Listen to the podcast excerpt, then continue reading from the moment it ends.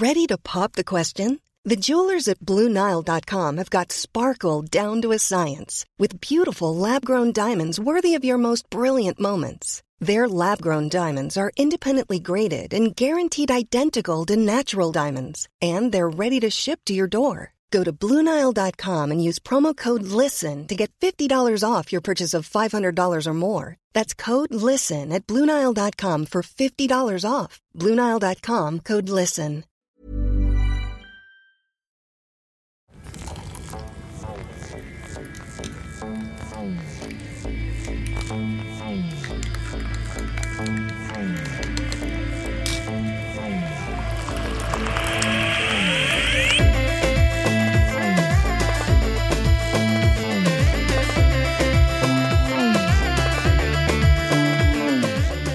Les mots que je vais vous lire sont les premières lignes du livre de Farah Kodja, Récit d'Algérie, témoignage de nos aînés, de la colonisation à l'indépendance, publié par Face Cachée Édition.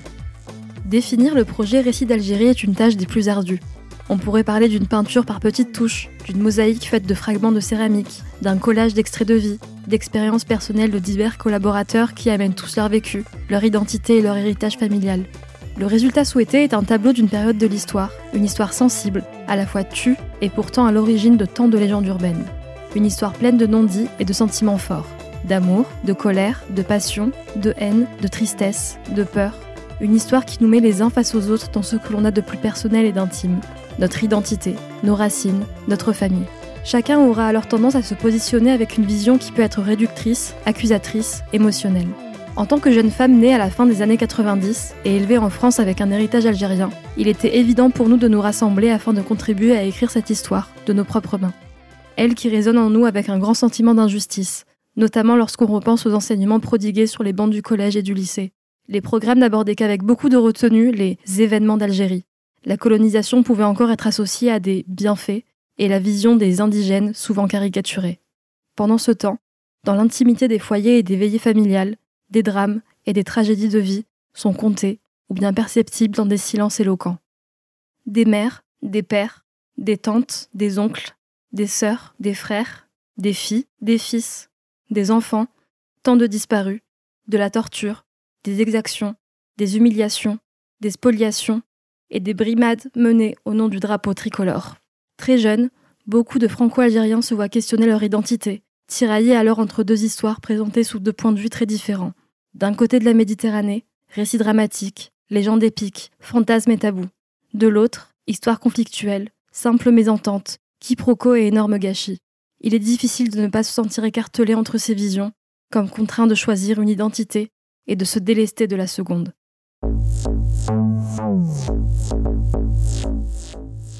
J'ai le plaisir d'accueillir Farah dans Nanar Podcast. Bonjour et bienvenue Farah. Bonjour et merci à toi pour euh, l'invitation. Avant tout, je voudrais te demander quel a été le déclic pour te lancer dans ce projet Récit d'Algérie. Pourquoi avoir décidé de rompre ce silence? Le déclic, il vient vraiment d'une discussion euh, qui était banale euh, à l'origine avec ma mère. Où en gros, à l'âge de 19 ans, donc il y a 6 ans maintenant, elle me racontait plein de petites anecdotes familiales et elle s'est mise à me parler d'un oncle dont j'avais pas du tout connaissance. Et euh, justement, je lui ai, enfin, je lui ai souligné euh, le fait que, qu'elle m'en avait jamais parlé de cet oncle-là. Et elle m'a dit, bah oui, c'est normal, euh, il a été tué par les soldats français pendant la guerre d'Algérie. Et voilà. Et donc là, enfin, une grosse claque parce qu'on m'avait jamais parlé en fait de, de la guerre. Et t'as quel âge quand t'apprends que ton grand-oncle a été tué pendant la guerre d'Algérie? Là, du coup, j'ai 19 ans. Et c'est la première fois qu'on parle de la guerre dans vraiment la, la sphère familiale et presque j'ai envie de dire euh, la première fois de ma vie en fait euh, parce qu'on l'avait déjà abordé deux ans auparavant en terminale justement pour nous dire qu'on n'abordera pas le sujet. Et il y a une anecdote dont tu parles qui est aussi un... qui fait partie de ce déclic c'est ce que tu as dit ta prof d'histoire au sujet de la guerre d'Algérie. Ouais totalement. En fait euh, au moment où ma mère me dit que son, son oncle a été enfin, tué par les soldats pendant la guerre d'Algérie et qu'elle me précise que voilà mon grand-père n'a jamais pu faire son deuil et que c'est pour ça sûrement qu'il en parle pas bah, à ce moment-là, enfin, résonnent vraiment les mots de ma professeure d'histoire de terminale qui nous avait dit que justement on n'abordera pas le sujet de la guerre d'Algérie parce que euh, c'est une histoire trop sensible et à l'époque c'était au choix euh, au programme euh, du bac. On abordera plutôt la question de la Seconde Guerre mondiale. Et elle nous dit mais retenez juste que les relations France-Algérie c'est comme une histoire d'amour qui a échoué, qui avait ce côté un peu romantique Et là, d'un coup, je me dis, mais ça colle pas. et donc, euh, je me mets un peu à. Enfin, je pars vraiment en quête de récit parce que donc, euh, ma, ma, mère me dit qu'il faudrait vraiment que j'aille parler avec tel ancien, tel ancien, tel ancien. Je me donne les noms. Et elle me dit, lui, il va te raconter ça. Enfin, je prends conscience déjà de mon ignorance. Et surtout, je prends conscience du fait que cette histoire-là, elle est. on peut encore la raconter à travers ceux qui l'ont vécue. Et surtout qu'on a très peu de temps pour le faire parce que bah, tous les anciens dont elle me parle, euh, soit ils sortaient de l'hôpital, soit ils étaient super malades, enfin, un état de santé vraiment euh, fragile. Euh, et, ma mère, elle me dit, ouais, par contre, il faut que tu le fasses maintenant. Donc là, je pars en quête de récits. ça fait 5 ans que je collecte un peu les récits partout. Comment tu te sens, toi, en tant que jeune femme de 19 ans à ce moment-là, qui découvre que ce récit qu'on t'a toujours caché, ou qu'on a dédramatisé en disant que c'était une histoire d'amour qui n'avait pas marché, quand tu découvres qu'en fait, quelqu'un de ta famille est mort dans ce contexte-là, que des personnes de ta famille ont souffert. Comment tu te sens? Est-ce qu'il y a une espèce de désenchantement, de trahison, de colère, d'urgence? Ouais, il y a une sorte de colère, euh, d'abord vis-à-vis des, mots qui ont été prononcés, enfin, cette forme de romantisation un peu de la colonisation. Mais euh, il y a surtout une colère vis-à-vis de moi où je me suis dit, mais je suis trop naïve d'avoir fait confiance au programme scolaire français. Parce qu'en fait, je vais pas pouvoir apprendre de mon histoire. Puis c'est comme si je le savais en fait. Mais franchement, je me dis très vite que bah, c'est pas grave en fait, les anciens sont là, donc euh, je, vais leur poser la question à eux. Très vite, j'ai regardé un peu, euh, enfin, je me suis documentée à fond avant de collecter les récits. Et je trouvais pas de récit qui pouvait ressembler à celui de mon grand-père. Parce qu'en gros, je cherchais un peu. Euh, enfin, j'étais en quête de mon histoire en fait au final, c'est comprendre un peu plus mon identité aussi. Et j'avais beau lire plein d'ouvrages sur la, sur la guerre d'indépendance, sur la guerre d'Algérie, je trouvais rien qui pouvait ressembler vraiment à bah, mon grand-père. Mais enfin, il y avait plein de chiffres, plein de dates. Enfin, c'était très scientifique en fait. Et sinon, il y avait aussi donc l'approche scientifique, euh, historique, et euh, toujours l'approche politique. Mais il n'y avait pas ce côté intime, précieux des récits où euh, vraiment j'avais l'impression d'avoir un témoignage direct. Et c'est ce que je cherchais en fait à ce moment-là, que j'ai pas du tout trouvé. Donc là aujourd'hui, donc 60 ans de l'indépendance algérienne, on en parle beaucoup plus. mais vraiment il y a 5-6 ans, il y avait rien en fait, vraiment rien. Je tombais que sur des petits sites d'associations. Comment elle commence cette enquête, cette recherche de témoignages? Tu commences par un site internet, mais avant ça, tu appelles les numéros que ta mère t'a donnés. Comment tu t'organises? Déjà, je me documente à fond parce que bah, c'est un sujet sérieux. Enfin, je vais pas, je pouvais pas rentrer comme ça en contact avec euh, des personnes qui ont 80 ans et potentiellement me parler de, douleurs du passé et de dates que je connaissais même pas en fait au final. Et euh, donc je me documente et euh, au fur et à mesure, l'idée se concrétise où je me dis ok, je vais, je vais vraiment collecter des récits. Il faut que je rencontre bah, les témoins eux-mêmes parce que bah, j'avais l'impression que personne ne les avait collectés ces mémoires-là. Très vite, je lance un appel à témoignages sur les réseaux. Il y a beaucoup beaucoup de réponses. Alors immédiatement, je me retrouve à hum, collecter les récits de Boalem Boachach, qui est dans le livre là qui est sorti, qui m'appelle d'Australie. Euh, la semaine d'après, je me retrouve à Marseille pour collecter les récits de, la famille Kadri. Et en fait, c'est comme ça que j'ai commencé à apprendre un peu l'histoire, euh, mais vraiment de manière euh, directe, j'ai envie de dire. Où là, c'était plus juste des chiffres, c'était plus juste des dates, c'était des émotions, c'était des ressentis, c'était des récits de vie. Et je pense que c'est un privilège en fait de, enfin c'est un privilège en fait, c'est hyper précieux de pouvoir le faire maintenant et on n'a plus que quelques années pour le faire. Et avant ça, quand même, je m'étais beaucoup formée euh, vraiment de manière autodidacte à la collecte de récits face caméra. Et à ce moment-là, je me prenais grave pour Yann Arthus Bertrand.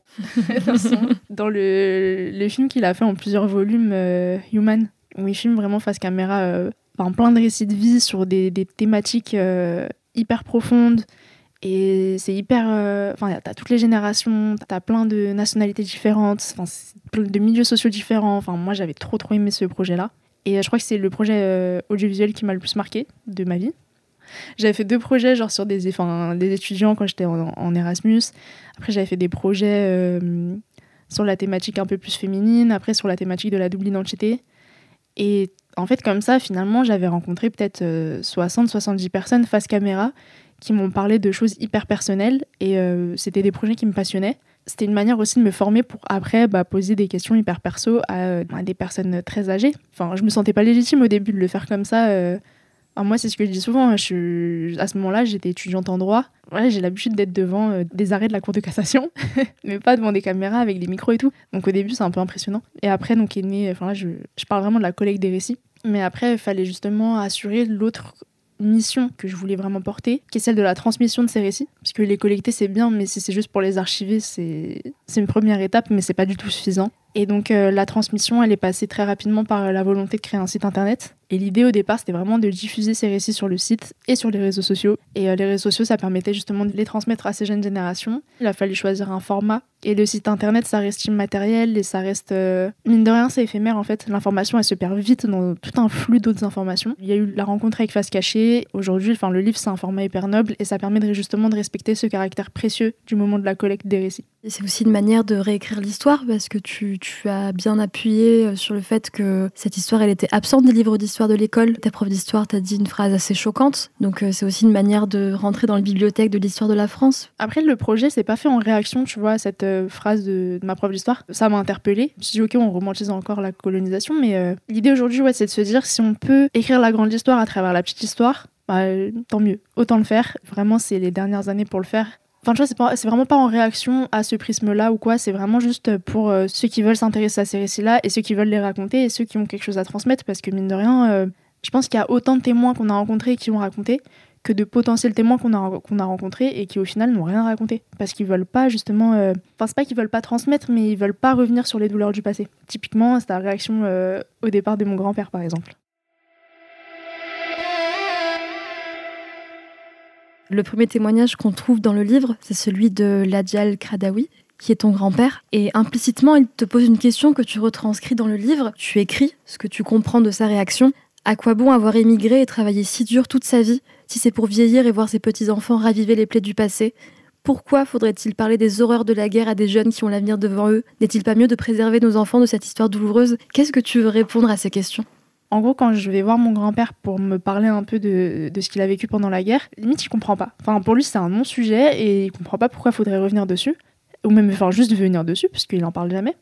Et derrière cette pudeur, j'imagine que c'est ces interrogations-là qui se posent. Puisque donc mon grand-père est venu en France euh, en 1964, donc après l'indépendance algérienne. Il nous parle beaucoup plus de ces années vraiment de galère en France, la, souffrance qu'il a pu ressentir au moment de son, immigration. Mais par contre, la guerre juste avant, euh, qui a été bah, hyper douloureuse, enfin, il a perdu son, grand frère, il n'a pas pu faire son deuil. Après, il y a plein d'autres éléments de, personnels, mais qu'il raconte pas, donc euh, je, ne me permets pas de le raconter à sa place. Et pour lui, ouais, je, pense vraiment que dans sa réaction à me dire... Enfin, ma fille, arrête de me parler du passé, concentre-toi sur tes études, t'as l'avenir devant toi. Euh, oui, je me dis, en fait, euh, il, a sacrifié limite toute sa vie pour que nous, on ait un avenir. C'est pas pour lui rappeler justement ces, douleurs euh, et ces traumatismes-là, en fait. Et j'essayais pas du tout de forcer cette parole, ni rien, vraiment pas. Au contraire, je pense qu'il faut plutôt justement questionner les silences. Et c'est ce que j'essaie de faire, en fait, au moment où j'ai écrit ces, ces mots-là. C'est j'essaie en fait de questionner le, c'est ce silence en fait de mon grand-père et de le comprendre.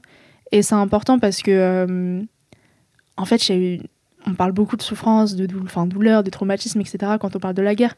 Mais il y a eu une, énorme résilience en fait de la part de, de nos parents, de nos grands-parents. Et je pense que justement cette phrase-là, euh, enfin cette, interrogation-là que, que, je, lui prête, euh, elle témoigne de cette résilience de, de mon grand-père. Toi, pourquoi, à ton avis, tu fais ça? Sans parler de ton grand-père, pourquoi tu as besoin de, raviver justement ces blessures, de comprendre euh, ce qui s'est passé? Est-ce que ce serait une manière peut-être de soigner des, choses que toi, tu aurais, dont tu aurais hérité peut-être? Pourquoi tu essaies de rompre ce silence? Dans un premier temps, il y a cette volonté de rendre justice à des personnes et, euh, qui nous sont très proches et dont les récits sont totalement occultés en fait. Des livres d'histoire, de... au-delà de l'histoire en fait, de, l'aspect culturel. Il n'y a pas de films sur leur, euh, sur leur récit, il y a très peu de livres aussi. Puis il y a ce besoin aussi euh, d'urgence de se dire que euh, malheureusement ils sont tous dans un état de santé qui est assez fragile, il y en a très peu qui sont en forme et forcément quand ils partent, bah, leur mémoire part avec eux et en fait c'est notre histoire qui s'en va. Et il y a cette volonté aussi peut-être de mieux comprendre mon identité, de savoir d'où elle vient donc euh, moi je suis née en France, j'ai grandi en France, mais mon identité elle résulte du passé colonial français en vérité, et je savais très peu de choses jusqu'à mes 19 ans. Et euh, si je m'y intéressais pas moi-même, bah euh, je sais pas comment j'aurais trop pu, enfin j'aurais vraiment pu le découvrir et le comprendre surtout. Et ça permet aussi de comprendre plein de, de, choses un peu de la société contemporaine aujourd'hui. Quand tu étudies l'histoire, bah tu comprends le présent. Et c'est exactement ça en fait. Il y a cette volonté de rendre justice, il y a cette volonté de raconter, juste, enfin juste l'intérêt pour l'autre avec un grand A dans le sens où euh, là on prend vraiment le prisme de l'identité un peu franco-algérienne, mais il n'y a pas du tout que des Algériens qui, qui me racontent. Euh, il y a aussi beaucoup d'appelés français avec qui je suis en contact, ou de pieds noirs, qui me racontent un peu justement leur récit d'Algérie, à eux. Et en fait, on se rend compte que c'est pas du tout juste la France contre l'Algérie ou l'Algérie contre la France. C'est beaucoup plus complexe que ça. C'est vraiment, c'est pour ça que à chaque fois, je parle de guerre d'indépendance plutôt que guerre d'Algérie, parce que euh, ça m'évite un peu de juste euh, raconter la guerre à travers ce, marqueur territorial qu'opposerait les deux, alors qu'en fait, le prisme, c'est vraiment celui de l'indépendance. Les, partisans de l'indépendance algérienne contre les adversaires à cette indépendance-là. Enfin, déjà, il y a autant de récits et de mémoires qu'il y a de personnes pour ou contre l'indépendance.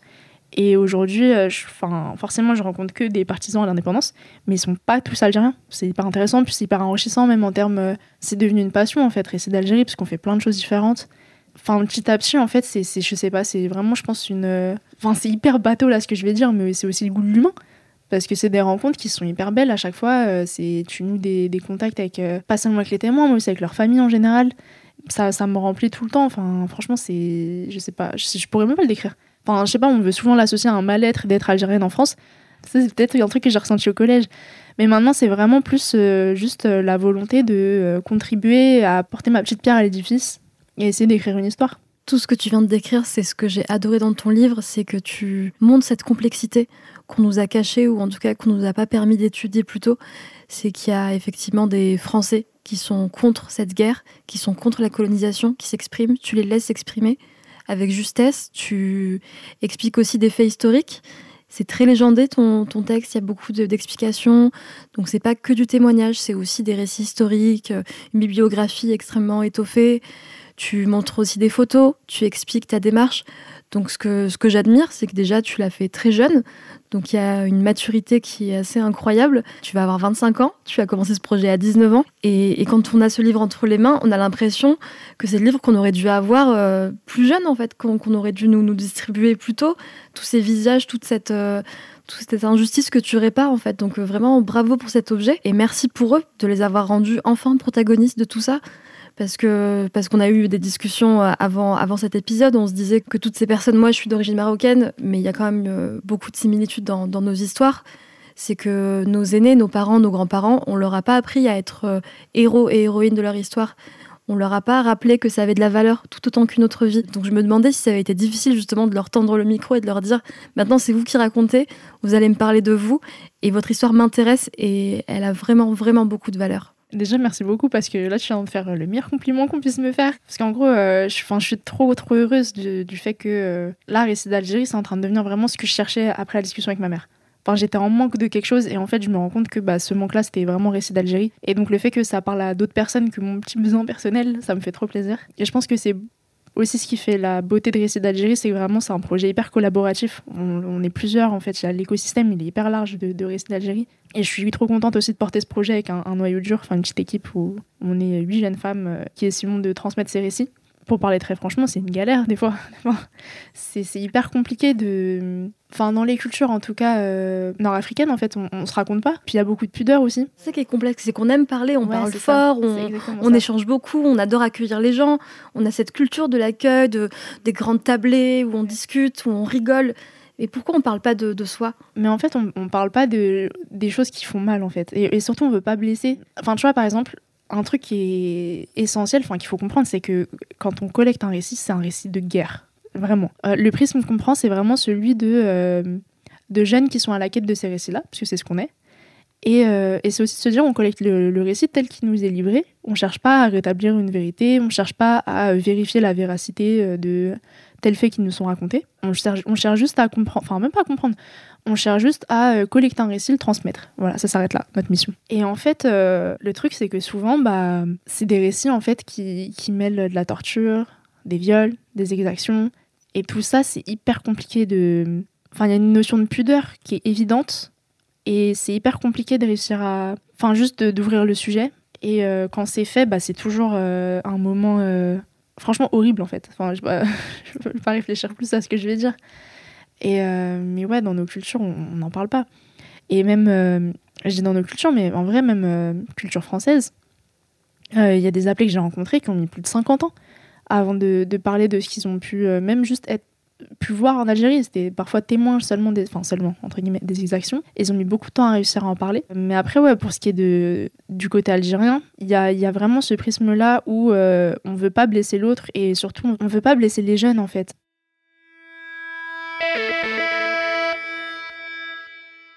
Je me posais une question en t'entendant parler des horreurs que tu as collectées. C'est que toi, tu as eu le déclic en apprenant un choc qui est dans ta famille. C'est la perte de ton grand-oncle et le fait que ta famille n'a jamais pu faire le deuil. Comment tu reçois tous ces témoignages? Est-ce que tu arrives à prendre soin de toi, à te reposer aussi? Parce que certes, ce n'est pas toi qui l'as vécu, tu transmets et tu nous permets de connaître ces histoires, mais comment tu l'accueilles en toi et comment tu arrives à te réparer toi aussi? En fait, j'ai réussi à me forger euh, une carapace, mais vraiment... Euh, c'est pas que les témoignages me touchent plus, c'est faux de dire ça, mais ils m'atteignent plus. En fait, euh, j'ai réussi à me dire que j'ai jamais, j'aurais jamais fini d'explorer les bas-fonds de la, barbarie humaine. C'est vraiment ça. Parce qu'au début, mais ça me mettait dans des états horribles. Je pouvais pleurer pendant peut-être euh, tous les soirs pendant deux semaines. Mais après, en fait, je, me dis, on s'en fout de comment moi je le vis. Ce qui est important, c'est vraiment euh, comment est-ce que j'arrive à bien le transmettre. En étant vraiment sincère et respectueuse justement de ce qu'a accepté de me, livrer le témoin. Et donc je, m'efface beaucoup en fait, je m'efface complètement. Et pour réussir à s'effacer vraiment au maximum en tout cas, j'ai dû me forger cette carapace où je mets énormément de distance avec les récits. À la fois, j'en suis très consciente et je connais les récits par cœur. Et je sais exactement tout ce que les témoins que, j'ai rencontrés ont vécu. Aujourd'hui, par exemple, les récits qui me touchent le plus, c'est ceux que j'ai collectés au début parce que là, pour le coup, j'étais pas prête, je m'étais pas du tout préparée, du tout, du tout, du tout à collecter les récits. Et là, maintenant, je me prépare à euh, pouvoir tout entendre. Et c'est triste, mais du coup, ça m'atteint plus. Je suis plus là en tant que euh, la jeune qui pourrait être leur euh, petite fille ou leur fille, mais je suis là en tant que Farah de récits d'Algérie qui collecte pour transmettre. T'es la messagère. c'est ce que j'essaie de me dire. Vraiment, j'agis juste en tant qu'acteur de la sauvegarde de leur mémoire. Et ça me permet vraiment de, me distancer à fond, de pas mal dormir le soir en fait. C'est juste ça. C'est vraiment se forger une carapace. Tu as parlé du recueil de ces témoignages, tu as parlé de la transmission. Maintenant, j'aimerais bien qu'on parle de la réception de tes proches, peut-être, parce que peut-être que le site internet et les réseaux, euh, c'est un peu éloigné pour nos aînés, mais le livre, c'est un objet physique avec des photos qu'ils ont pu voir, des textes qu'ils ont pu lire. Comment ils ont réagi? Pour mes proches, c'est particulier parce qu'ils me voient aussi euh, avec mes études en parallèle. Euh, franchement, ils sont très très contents et fiers du fait que j'ai réussi à aller jusqu'au bout du projet du livre en tout cas. Et puis même du site internet, des rencontres qu'on peut, peut avoir autour. Euh, chaque fois qu'il y a des témoins avec qui je suis en contact, qui, qui parfois connaissent aussi des personnes de ma famille forcément c'est concret pour eux et en fait ils sont témoins de justement de je parlais du fait de vraiment s'effacer pour le projet de toute l'abnégation en fait que je suis obligée de faire enfin que nécessite ce projet-là. C'est un accomplissement dont ils sont fiers aujourd'hui. Et ton grand-père, comment il a réagi? Mon grand-père, il est content que je sois contente. voilà. Si ça me fait plaisir, ça lui fait plaisir. Pour lui, voilà, bah c'est bien, t'as fait ce que tu voulais faire. Je pense que ça le dépasse, le fait de vouloir absolument... Euh, enfin, peut-être qu'il le voit comme ça, le fait que je sois là, mais je veux absolument à chaque fois euh, faire mon projet sur euh, la guerre. Alors qu'en fait, il y a tellement de belles choses aujourd'hui. Enfin, tu vois, j'ai que le souci de mes études et de là, mon insertion professionnelle. Grâce à ses sacrifices à lui, en fait. Pourquoi se créer des problèmes? Donc il le voit un peu plus comme ça, je pense. Mais il est très très content que moi je sois heureuse. Et quels sont les retours des personnes extérieures qui ont lu ton livre, euh, les gens que tu rencontres? Qu'est-ce qu'ils te disent? Quels sont les messages les plus percutants, les plus marquants dont tu pourrais nous parler? J'ai rencontré forcément que des personnes qui étaient hyper contentes aussi du projet du livre. Beaucoup de personnes qui suivent Récit d'Algérie aussi depuis longtemps, donc euh, qui, qui, voient une sorte d'accomplissement aussi. Euh, enfin une étape en fait dans ce travail de collecte et de transmission. Les plus beaux retours, c'est ceux qui me racontent que justement ils ont lu euh, des bouts du livre avec leurs parents. C'est vraiment, ça me fait trop trop trop plaisir. Parfois on voit des vidéos justement avec euh, la mère ou la grand-mère qui commence à, lire et à chanter, et, euh, à me souhaiter du bien. Ça me touche trop. En fait, j'ai l'impression que c'est une grande famille en fait. On a tous vécu quasiment les mêmes choses et aujourd'hui on peut tous en parler ensemble et on a un objet pour nous. Et je trouve ça trop précieux. Et qu'est-ce que tu pourrais dire aux personnes qui ont envie d'interroger leurs proches, leurs aînés, mais qui n'osent pas par pudeur, par peur aussi peut-être de ce qu'ils vont découvrir ou de raviver des blessures auprès de leurs proches? Qu'est-ce que tu pourrais leur dire pour les inviter à faire la démarche que tu as faite? Alors je sais que c'est très très facile de le dire, mais pour l'avoir fait, je me permets. faut vraiment briser la glace, faut arrêter de se poser mille questions. Faut prendre euh, pas forcément sa caméra, mais ou son micro, mais si, franchement, si le, le, père, la mère, euh, le grand-père ou la grand-mère est d'accord, franchement, faut y aller parce que c'est trop précieux et pour avoir perdu aujourd'hui des témoins qu'on a rencontrés. Euh, enfin, qui sont présents dans le livre, mais qui sont malheureusement plus en vie aujourd'hui. C'est la dernière trace en fait qu'on a d'eux, c'est ces récits-là c'est ces enregistrements-là et c'est ces enregistrements qu'on a partagés aux familles parce que c'était vraiment pour eux aussi la dernière trace qu'ils avaient de, leur euh, père, qui est aussi bah, un frère, un mari, un, un, oncle. faut le faire absolument. C'est urgent, il n'y a plus beaucoup de temps et faut vraiment faut, arrêter de réfléchir en fait. Et au pire, euh, au pire, ils disent non. Et moi, on me dit non très souvent. Euh, et, ça va, et je suis encore là à, continuer. Je, ça, je baisse pas les bras, au contraire. Et je me suis déplacée plein de fois alors que la personne était d'accord pour livrer un récit, puis au final, non, ils ont changé d'avis et il n'y a aucun problème avec ça. Et au pire, c'est ça qui se passe en fait, c'est que, ben, ok, on va parler d'autre chose, c'est pas grave. Donc au pire, ils disent non, puis ça y est, c'est tout. Enfin, la vie continue. Qu'est-ce qu'on peut vous souhaiter, Farah, pour la suite, l'avenir de Récits d'Algérie? Alors, ce qu'on peut nous souhaiter, c'est vraiment de garder euh, les mêmes valeurs et les mêmes principes euh, dans notre travail et dans nos deux missions, donc celle de collecte et transmission euh, des récits? C'est vraiment de rester indépendant, digne et sincère, de rester fidèle à nos valeurs et à nos principes. Parce que voilà, on ne sait jamais de quoi l'avenir est fait. Merci infiniment pour ce travail qui est euh, extrêmement complexe. On sent que tu as voulu montrer la pluralité de tous les acteurs et actrices, que tu as aussi voulu combattre cette injustice et rompre ce silence. Donc merci pour ce travail qui a demandé beaucoup de courage, de temps, de sacrifice, je pense, en tant que jeune étudiante. Donc euh, sincèrement, un grand merci. Comment on peut suivre ton projet Enfin, donc là, le gros projet qui vient de sortir, c'est celui du livre. On peut se procurer le livre Essai d'Algérie euh, dans toutes les librairies euh, et, sur le site aussi de la maison d'édition Face Cachée. On peut suivre le projet sur euh, les réseaux sociaux. Donc, c'est Récit d'Algérie tout attaché, récit au pluriel. Et surtout, lire nos articles sur le site, donc récitdalgérie.com. Et je tiens aussi à remercier vraiment énormément le noyau dur, les filles avec qui je porte ce projet.